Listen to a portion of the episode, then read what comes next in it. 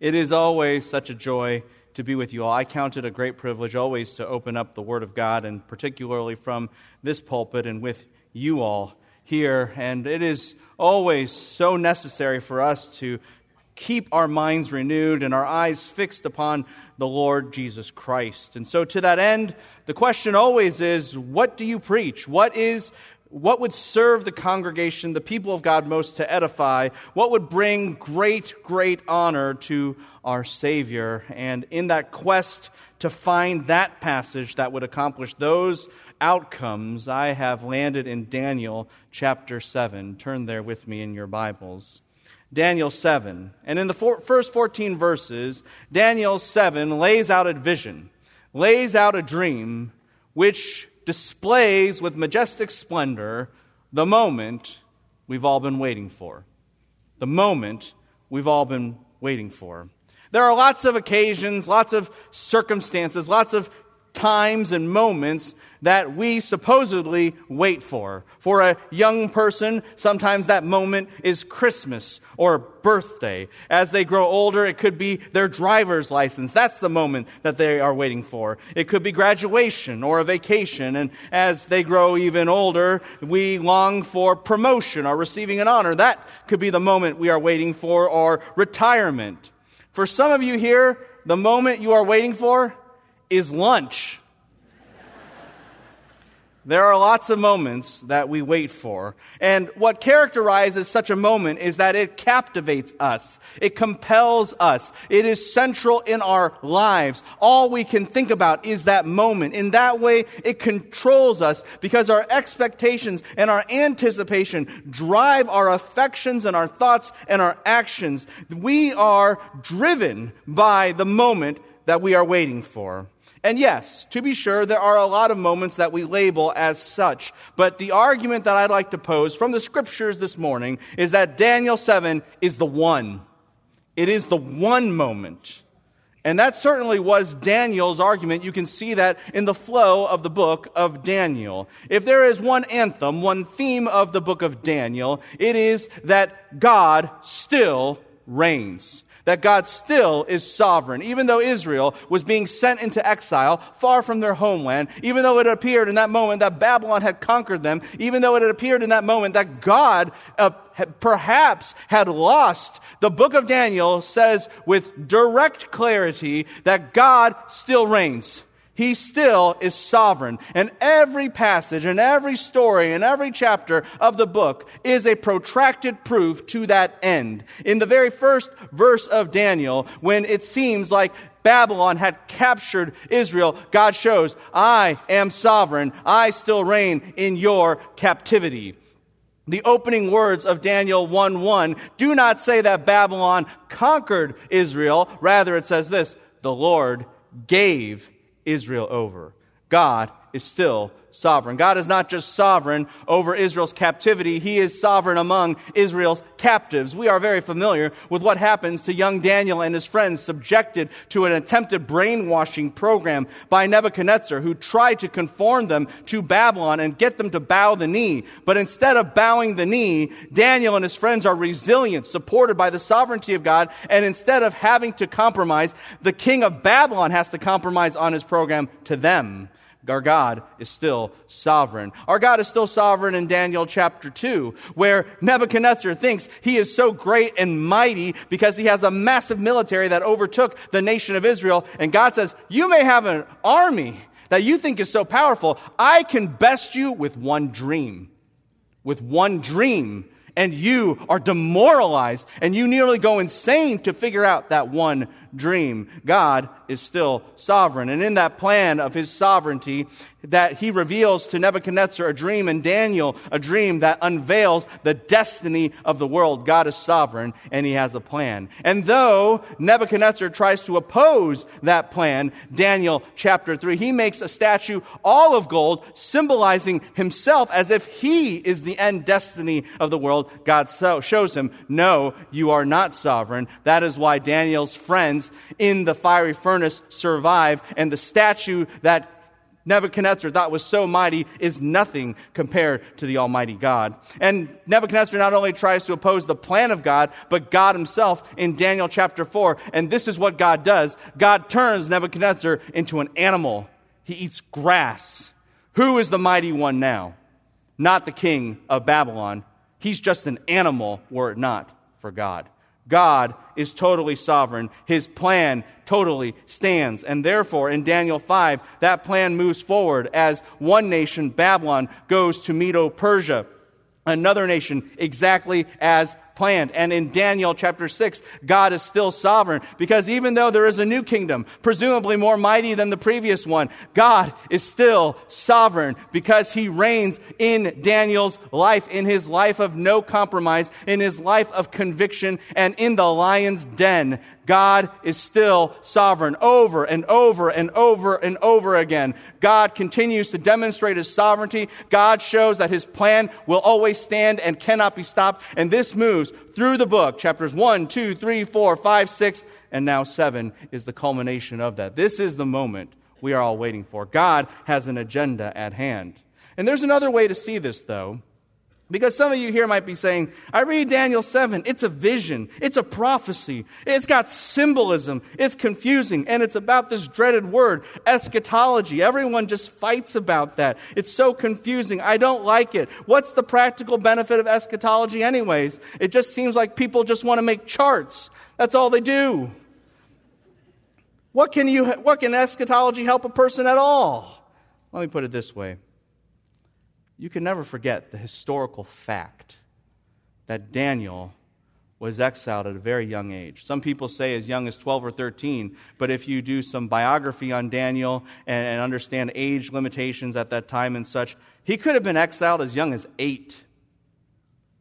At that moment, he never saw his home again for the rest of his life. And he lived at least 80 years, 80 years in exile, away from home, away from family, away from culture. He lived in a foreign land, regime changes, king changes, political changes. And his life was constantly threatened. From the moment he got there, his life was under tremendous pressure to capitulate to the demands of Babylon. Sometimes we say, oh man, they're just throwing me to the lions. Daniel was thrown to the lions. He had it for real. His life was always in peril. And here's what's so amazing 80 years, 80 years like that. He never once broke, he never once compromised. He always endured. Though even his own life beyond the line so often, he just kept pressing on. And he never lost hope. And he never lost fervency to Christ. And we might say to Daniel, How did you do that? How, how would you, what empowered such perseverance? What caused and drove such endurance that you could do that?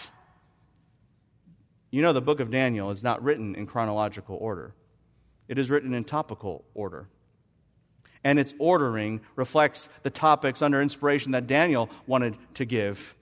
And what is central to Daniel, he put central in this book, and that is Daniel chapter 7. Daniel's message to us is Do you want to understand how you survive? Do you want to understand how you persevere to the end? Do you want to understand how you endure? Do you want to understand how you can be resilient and you will not break, and your heart will always have deep affections for the Lord Jesus Christ and undying loyalty to Him? Daniel 7. That is the moment Daniel was waiting for. And that is the moment we wait for. And so, our task this morning is to investigate and to delve deep into three glories of this moment three glories of this moment in Daniel 7 1 through 14 that help prove and establish once again that this is the moment we are waiting for and unveil its spectacular stature, but most of all, to instill in our heart endurance and hope and perspective about the Lord Jesus Christ, about the sovereignty of God, about the glory that is to come, so that like Daniel, we too will persevere to the end. And with that in mind, let us talk about that first glory presented to us in the first eight verses of Daniel 7. This is the moment history has been waiting for. This is the moment history has been waiting for. That's what the first eight verses establish. From very the first verse already has set up this truth has set up this vision as the vision par excellence. In the first year of Belshazzar, king of Babylon, Daniel saw a dream and visions. Notice he saw a dream. This is going to be dramatic. This is going to be epic. This is going to be symbolic and descriptive and compelling. But it's not just a dream, it's a vision. A vision that has divine insight, giving you uh, the ability to see what you could normally never see on your own. This is divine revelation and truth. And it's not just that he saw a dream, it's not just that he saw a dream and a vision. Daniel, the text says, saw a dream and visions plural. There is so much divine truth in this text. There is so much revelation. There is so much insight. It cannot be contained to a singular vision. It is vision upon vision upon vision upon vision. It is visions, plural. And he saw these visions in his head as he lay on his bed, wording taken from Daniel chapter 2, showing that this vision is the parallel and the complement and the completion of all that Daniel has been expounding, all that he has beheld, all that he has witnessed. That is the nature of this vision, and it is so culminative, so complete, so compelling. Notice the next part of verse 1 that he wrote the dream down immediately after he woke up to record every single detail because it's so important. And on top of that, he didn't want us to get lost in all those details. He made sure, because this is a vision, divine insight, that he also wrote the summary of the matter so that we not only understood what was said, but why it said. We understood the things that took place and their meaning and all of their significance. This is the vision of all visions. This is central to the revelation of God. This is the moment we've been waiting for. Now, having said that, the question arises if this vision is supposed to parallel and complete, to be similar to and build upon what was seen in Daniel 2, why not just say it's similar to Daniel 2? In Daniel 2, Nebuchadnezzar and Daniel behold a statue that is made of gold and silver and bronze and iron. And why don't we just have the same thing here? But instead, God gives a completely different description. It's parallel, but it's different he starts talking about things like this and, and see if there's a deja vu to it. He talks about the sky, verse 3. And then he talks about the sea, also in verse 3 the air and then the water. And then in verses 4 through 8, he talks about different animals. And then in verses 9 through 14, he talks about the man who rules it all. Where do you have in the scriptures a passage that talks about the sky and then the waters and then animals and then man? Genesis chapter 1. Daniel 7 is meant to mirror Genesis chapter 1.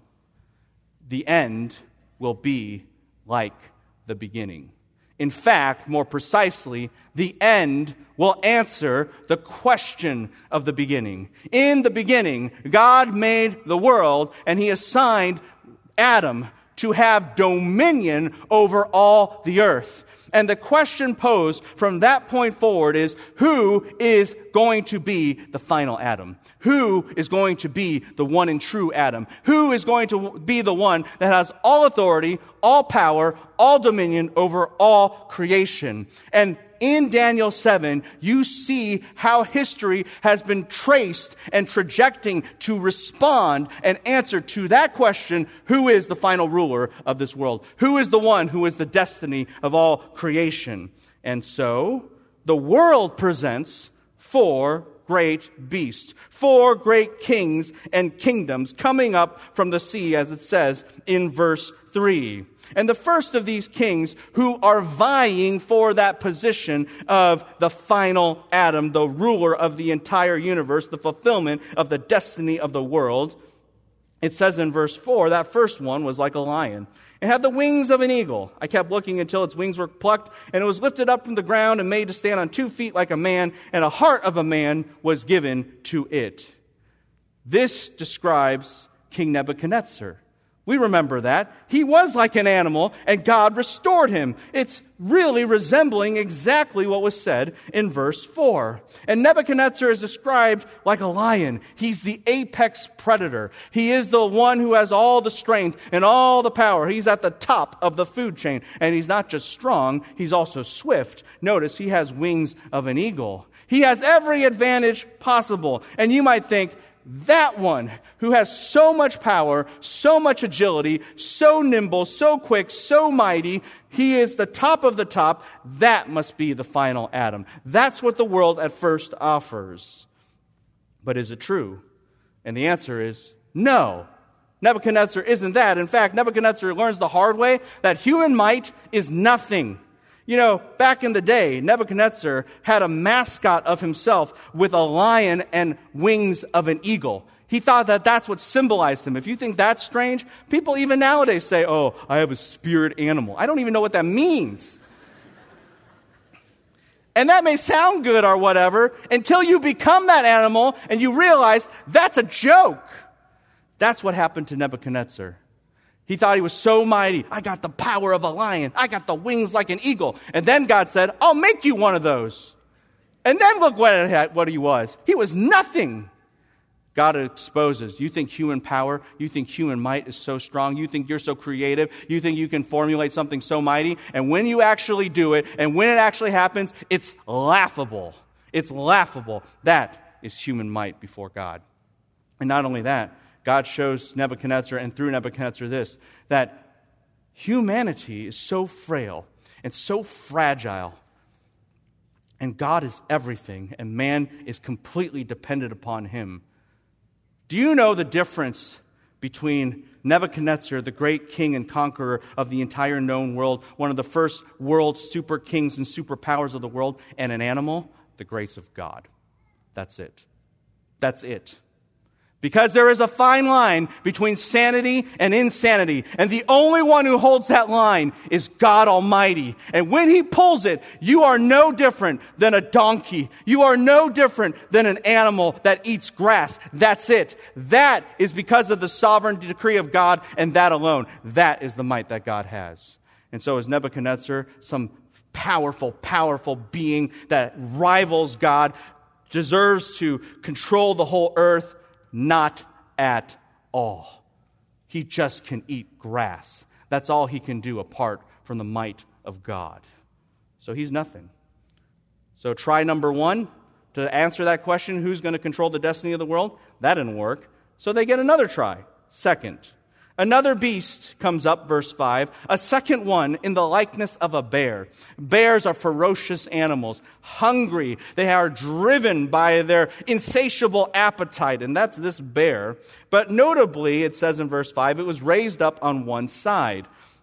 This recalls exactly what was said in Daniel 2. The part of the statue was made out of silver, interestingly enough, and it had two arms and two shoulders, and here you have two sides to this bear. And all of that indicates that we are looking at a nation that has two parts. And in history, this nation that follows Babylon, the first nation, is the nation called Medo Persia. Two parts put together exactly like the scriptures said. Medo Persia wasn't even a conglomerate yet when Daniel was writing, but Daniel knew that it was going to happen. How else do you explain that were it not that this is divine revelation? Likewise, here's something fascinating as well. The book of Daniel, chapter 2, describes the country of Medo Persia as silver. Medo Persia becomes the net importer and exporter of silver. The Bible knew Medo Persia's economy and industry even before it ever happened. That's how precise the Bible is. How else can you explain that? Such accuracy, such precision, other than this has to be from God. Now, this animal, this bear, it's ferocious. It's got an appetite. It's got ambition. It's got drive. Notice the rest of verse 5 says, Three ribs were in its mouth. That's the nations of Babylon, Lydia, and Egypt. Medo Persia goes further than any other nation in domination and exploration than before. It really does have drive. And one might say, especially in our culture, hey, if you have enough drive, if you have enough ambition, if you have enough determination, you can get anything you want done. And in light of that, Maybe this beast, the second one, the ruler of Medo Persia, he's the one that conquers the world. He's the one that destiny revolves around. Maybe that's that. Not the case. How do we know? Notice the ending of verse 5. Thus they said to it, Arise, devour much meat. Who's the they? The they is the host of heaven. The they is the hosts of heaven representing and reiterating the decree of God Himself here's what you have to think about. Sometimes in life, we see people, we see their drive, we see their determination. Anything they want, they're going to have. Anything they look for, they're going to get. That's how we view them. They're unstoppable. Here's what we have to understand they will never get one thing more or less than heaven allows. That's it. Heaven dictates earth, not the other way around. That is the truth of the matter. That is the sovereignty of God. And so, is this second beast anything? No. It may have drive, but it does not have autonomy like God does. So there's a third one, verse 6. After this, I kept looking, behold, another one like a leopard. Leopards are fast, and this one's even faster because it's got four wings of a bird on its back, so it's super fast. And on top of that, it's four wings, so it can go anywhere at once with the speed it desires without any hindrance. On top of that, this beast also has four heads, which corresponds and mirrors and parallels that third metal in the book of Daniel, chapter 2, a metal of bronze.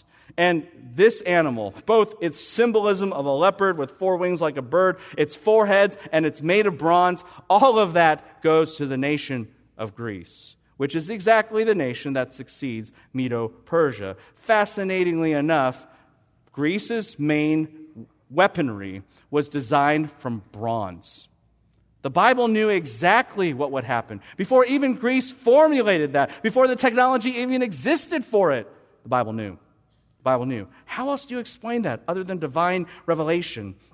And likewise, here the beast has four heads. Why? Why does it have four heads? Because Alexander the Great was the ruler of Greece, and he was fast. He was great. That's why he's called Alexander the Great. And he moves all over the place. And after his death, four generals take over for him. Exactly the four heads that were spoken here. You can't make this up. The Bible has exact and precise prophecy. This is the Word of God. And you might think, well, hey, if he's so fast, if he's so nimble, if he's so quick, he always gets everywhere first, he can outmaneuver anybody, then that one has all the advantages. And Alexander the Great, he must have been so great. Maybe he's the fulfillment of the destiny of the world. Nope. Verse 6, last phrase dominion was given to it. Who gave that dominion? God did. God did. Man does not have any strength man does not have any power apart from God. That's what we need to remember. And so, three strikes, you should be out, but there, the vision keeps going, and we got a fourth one. And this one, verse 7, it says that it was a terrifying beast, and fearsome, and extraordinarily strong. And it had large iron teeth, corresponding with the fourth metal in Daniel's previous dream, a metal of iron. This is the nation of Rome, and Rome leveraged iron a lot. In fact, Rome had a military unit called the Iron Legion. Again, the Bible is prophesying facts and ordaining facts before they happen. And as the nation of Rome, the Bible expresses its exact essence. It devoured other nations as it assimilated it to themselves. It crushed those nations so that they could never rebel, and it trampled them down in cruel rule. And it was different than all the other beasts. The previous nations and kings, they ruled for a couple hundred years. Rome rules for 1500, and it will have an eschatological manifestation of itself in the future future. This is a very unusual kingdom, speaking of which, notice the last phrase of verse 7 it had 10 horns. You say, when did Rome ever have 10 horns? It didn't. This is talking about something in the future. There will be a future manifestation of Rome. And you say, wait a minute, wait a minute, wait a minute how can we really be sure that that's going to happen that way? That it's going to happen the way the Bible says it and it's going to be a physical kingdom of the Antichrist to come? How, do we know that? Okay, let's review. Did uh, what God said about Babylon happen? Yes. Was it a physical nation? Yes. How, how about Medo Persia? Did that happen exactly the way the Bible said? Yes. Was it a physical nation? Yes. How about Greece? Do we, do we know about a nation of Greece? Can you read about it in a history textbook? Yes, you can. Greece was there. How, how about Rome? Can you visit Rome? Yeah, it's there. It's real. Then, if the Bible has nailed with precision every single thing that has happened and every single thing that it has declared comes to pass in a physical, tangible, historical way, what do you think is going to happen in the last 4.5 section of this text? It will happen that way. There will be a nation that arises, a eschatologically revived Rome. It will be like nothing you've ever seen before. It will have 10 horns, 10 empires, 10 kingdoms merged together. It will be a conglomerate like you've never seen, and it will be the ultimate expression of all the nations of the world. And from this ultimate expression rises an ultimate ruler. Notice verse 8.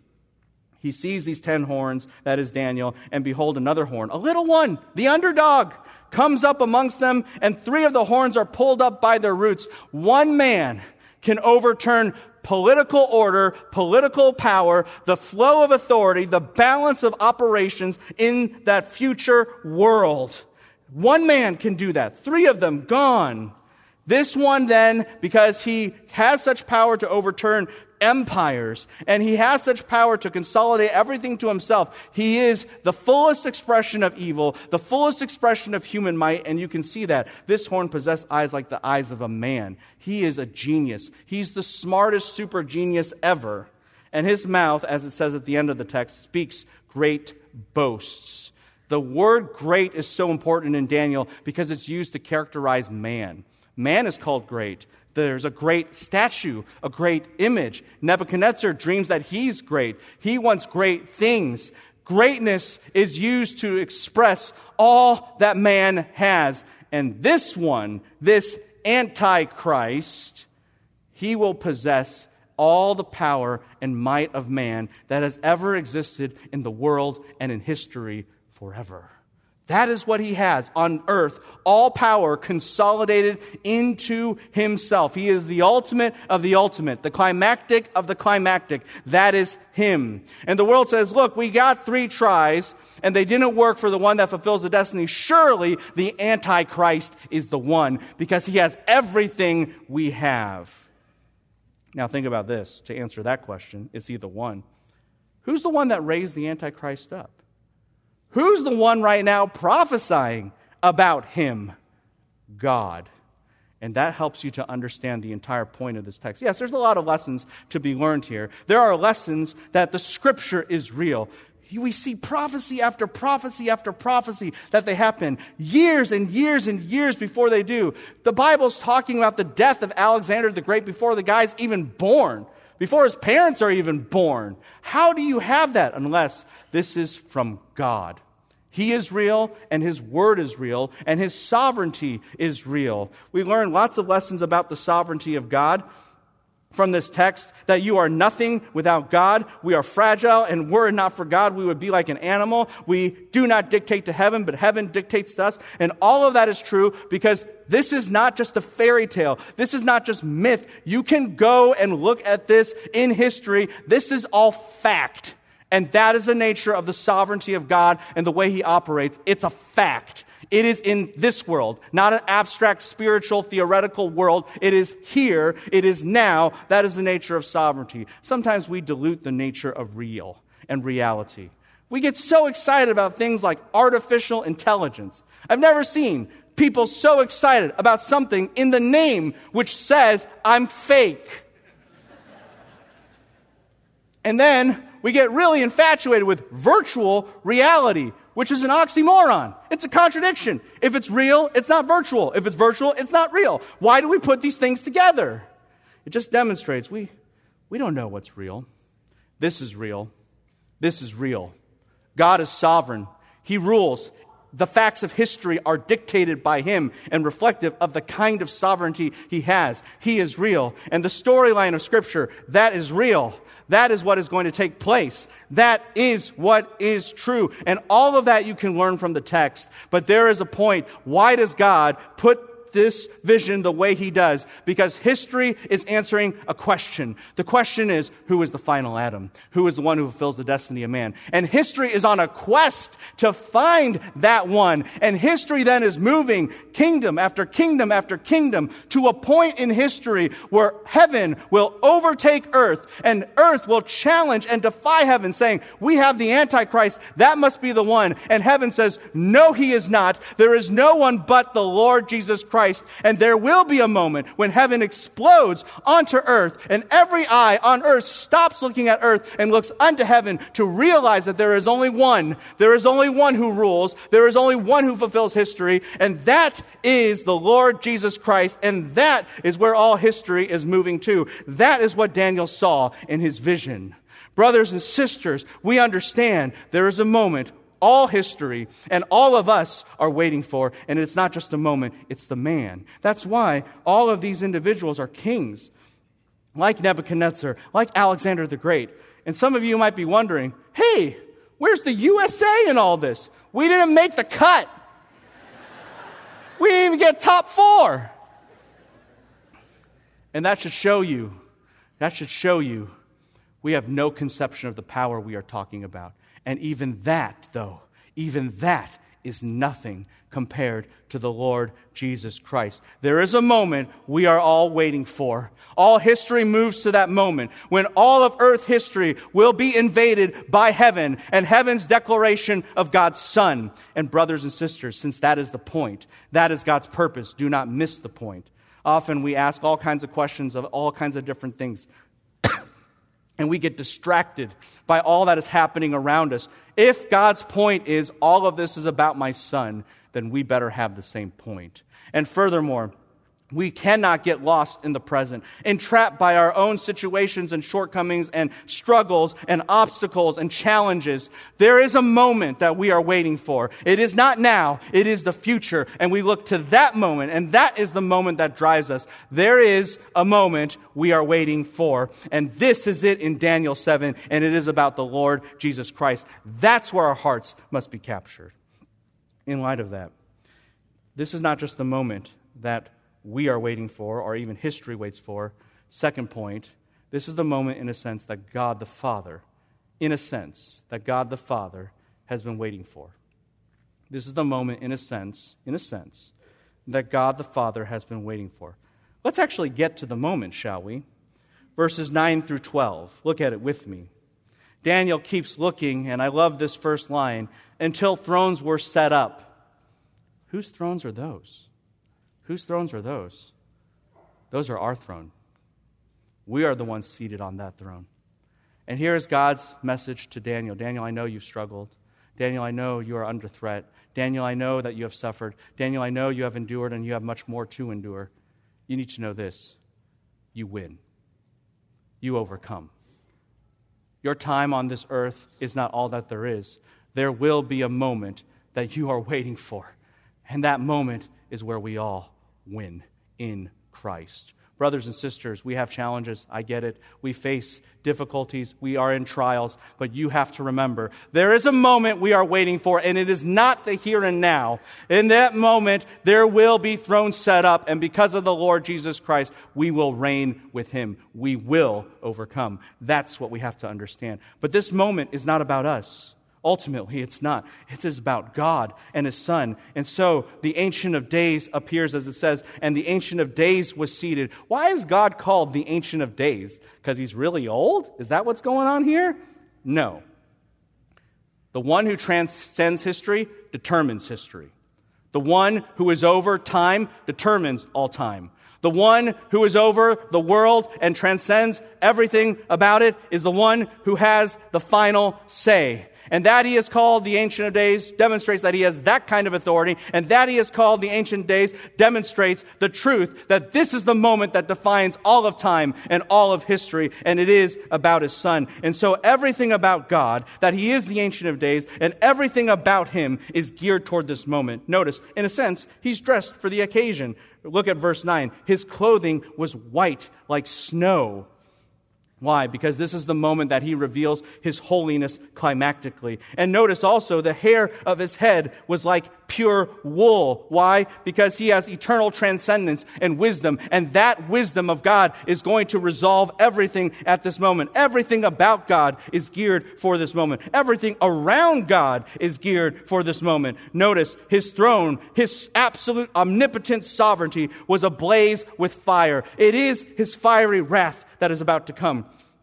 And the breath of that judgment is seen in the next phrase of verse 9. Its wheels were a burning fire. God's throne, God's wrath will go anywhere and everywhere, and he will destroy all that is in his path. That is his agenda at this moment. And in verse 10, we see the outcome of it. A river of fire was flowing and coming out from before him. God will flood the world, not with water, but with fire. Before, we know that God flooded and destroyed the entire globe in judgment with water. And he promised never to do that again. So the second time around, he's not going to use water, he'll use fire. And that's what's being discussed here. That's why, in part, I'm a little bit green. I just want the world to be good kindling for when he returns. God will have global judgment. He has set everything in motion about him. He has set everything in motion around him. And in this eschatological moment in the future, he has set everything in motion alongside of him. Notice, thousands upon thousands were attending him. All of heaven is summoned to execute the divine will. All of heaven is rallied for this moment. And myriads upon myriads were standing up before him. Sometimes kings, they think they're so great, and presidents, they think they're so formidable because they have 50 or 60 courtiers or whatever. Notice this text God has myriads upon myriads. All of his glory, all of his splendor, all of his might, everything about him, around him, alongside of him, that he is the Ancient of Days, is set so that the court will sit, as it says in verse 10. And that word for court is the word Dan, where you get the word Daniel. This is the point of why God named Daniel Daniel. This is the point of Daniel's book. And this is the point of God in all time in history. God will have the final say and he will judge. The books will be open and he will deal with this world definitively. That's why in verse 11 it says, Then I kept looking because of the sound of the great boastful words which the horn was speaking. This horn is lofting itself and exalting itself, trying to say that it is the culmination of all human authority and might. And what does God do? He destroys that one. It is no match for God. That beast is destroyed in its person as the beast was killed, and the Antichrist, that future climactic ruler, is defeated, and its power is destroyed as its body and the infrastructure and all the nation and kingdom that it had set up is obliterated. And not only is it punished in its person and in its power. It is under God's penalty forever. Notice the ending of verse 11 because it is given to the burning fire. God didn't just defeat the Antichrist or will not just defeat the Antichrist in the end. God will make sure that it is abundant for eternity, that that one is completely subjected, completely subordinated to the Lord Jesus Christ. That is what God does with the culmination, the combination, the climax of all human might and authority. He completely defeats it. And just to show you how defeated that is, verse 12, the rest of the beasts, they pop back up. It's as if that fourth beast never existed and that eschatological kingdom of the Antichrist never took place. They prove that that kingdom and that king is defeated ultimately. Their dominion, though, was taken away. Why? So that dominion only goes to one. Their existence proves that Christ reigns. Their lack of dominion proves that he also has total sovereignty. And since here, God has aligned everything, that He is the Ancient of Days, everything about Him, everything around Him, everything alongside of Him, all these different things to accomplish His purpose, gathering all of heaven together. It's not just Daniel that's waiting for this moment, in a sense. It's not just history that's waiting, in a sense. It is God the Father who waits for this moment because He has designed everything to be magnifying in this moment. And in this moment, the reason He is all about this time is because this moment is about His Son. Why does he raise up the Antichrist? Why does he decimate the Antichrist so? It is to make a point that there is only one. And there can always be only one. And that one is no man, no mortal, as powerful as he might be, take the most powerful one ever in existence. Still, there is only one, and it is no man. It is the God man. It is his only son, the Lord Jesus Christ. That is why the Father, in a sense, waits for this moment, because it shows off his son. And with that in mind, then, this is not just the moment that history waits for. This is not just the moment, in a sense, that the Father waits for. Third of all, this is the moment for his Son. This is the moment for his Son. Verses 13 and 14. Why is Christ the only one? It's simple. He's the only one who is worthy. How do we know that? Because, verse 13, he's the only one who is backed by heaven Daniel sees, and he sees, behold, with the clouds of heaven. Christ is riding in on the clouds of heaven. That not only attests to his swiftness, to his glory, to the fact that he is unstoppable, that attests that all of heaven, all the supernatural world backs him. There is only one who rallies all of heaven and whom all heaven centralizes around, and that is the Lord Jesus Christ. And it's not just heaven, it's also earth. Notice the next phrase of verse 13 one like a son of man was coming. Why is Jesus described like a son of man. The term like shows both similarity and dissimilarity. When you say something is like something, you both mean that it isn't that same thing. It is similar, which means it has both unique things that overlap and things that do not overlap. Yes, of course, Christ incarnate was a man. We understand that. But he's not a man in every sense of our human fallen frailty. He is not a man in that way. He is not a man in failing like the first Adam. He is like the Son of Man in that he fulfills everything that man was supposed to be. He is the fulfillment of destiny. The whole course of history has asked the question, who is the final Adam? Who is the one who will rule the world? Who is the one who will fulfill creation's destiny? It is this one and this one alone because he is everything we are not so that we could be everything we should be in him. He is one like a son of man. He is supported by heaven. He is the one who has dominion over earth. And notice this, he is the only one who ascended on high. He came up to the Ancient of Days. That's what the text says. That word came up in Aramaic, it means reached. Genesis chapter 11, the Tower of Babel tried to reach heaven. In Daniel chapter 2, Nebuchadnezzar tries to reach heaven. In Daniel chapter 3, the statue tries to reach heaven. Daniel 4, Nebuchadnezzar again tries to reach heaven. Everyone tries to reach heaven to have the authority on high. There is only one who does and that is the Lord Jesus Christ. He is the one backed by heaven. He is the one Lord over earth. He is the one who reaches heaven and ascends on high, and that is because he is the one who is equal to God the Father. That's why verse 13, last line, he came near before him. There is only one who can do that, and that is the Lord Jesus Christ. And so to him and to him alone, he possesses it all. To him was given dominion, glory, and a kingdom. Christ alone has authority. Christ alone has personal splendor and gravitas. And Christ alone will have the final kingdom. People wonder, what is the nature of this kingdom? It is laid out already in context by Daniel 7. Every single kingdom mentioned was a physical, earthly kingdom.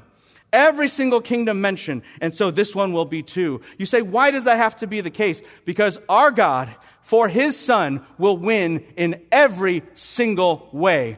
And every single thing in this world, natural and supernatural, physical and spiritual, will bow the knee to the Lord Jesus Christ. That is why his kingdom will be the one over this world, and all this world will bow to him. That is what belongs to him. And every king in the past, you can even see it in the book of Daniel. They wanted dominion. They wanted glory. They wanted a kingdom. They never got it. They never got it in the end. Why? Because God reserved that place for his son and his son alone. Likewise, every king wanted every people, nation, and tongue to worship them.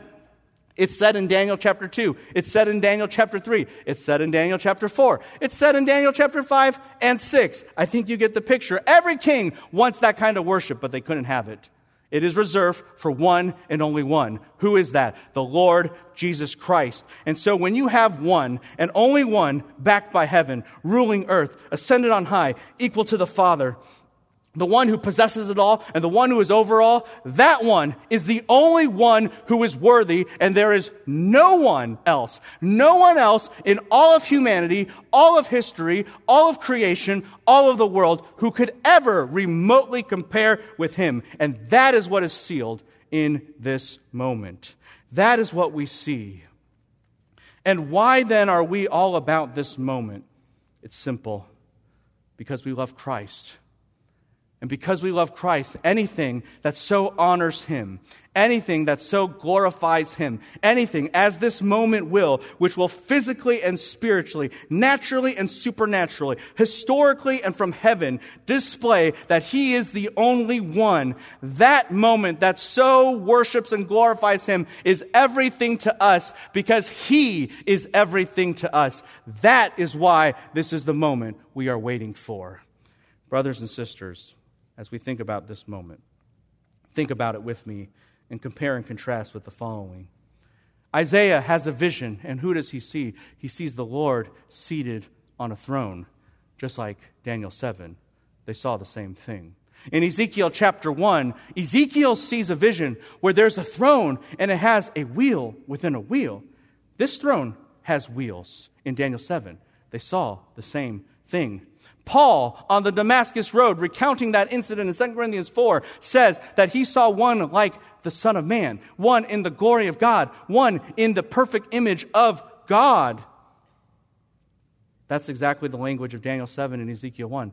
They saw the same thing. And John, in the book of Revelation, what does he see? He sees God the Father seated on the throne. And who comes up to him? The lion, the lamb, the one who is the Son of Man. He comes up and takes the scroll from him. That's the same thing. They all saw the same thing. It wasn't just the moment. This isn't just the moment that Daniel was waiting for. This isn't just the moment history was waiting for. This is the moment that Isaiah, Ezekiel, Paul, and John are waiting for. This is, in a sense, the moment that God the Father has been waiting for. All of his intention and all of his purpose and all history is here. Therefore, this is the moment we are waiting for. Do not become distracted with the things of this world. They are moving in a singular direction, and the direction is moving to this moment, this moment which glorifies Christ. Do not become entangled in the things of this world. They will pass. Christ is the only one worthy, and he will last. Do not be discouraged. And when days are tough and trials are dim, we must remember that is not how it ends. There is a moment we are waiting for, and in that moment, Christ wins, and we win in Him. And whenever our hearts are t- tempted to diminish our love for the Lord Jesus Christ, remember this moment that there is no one else, no one else more glorious, no one else more beautiful, no one else more worthy than the Lord Jesus Christ. This is the moment we are waiting for, brothers and sisters. Daniel, for 80 years, endured hardship and trial and tribulation how did he do that?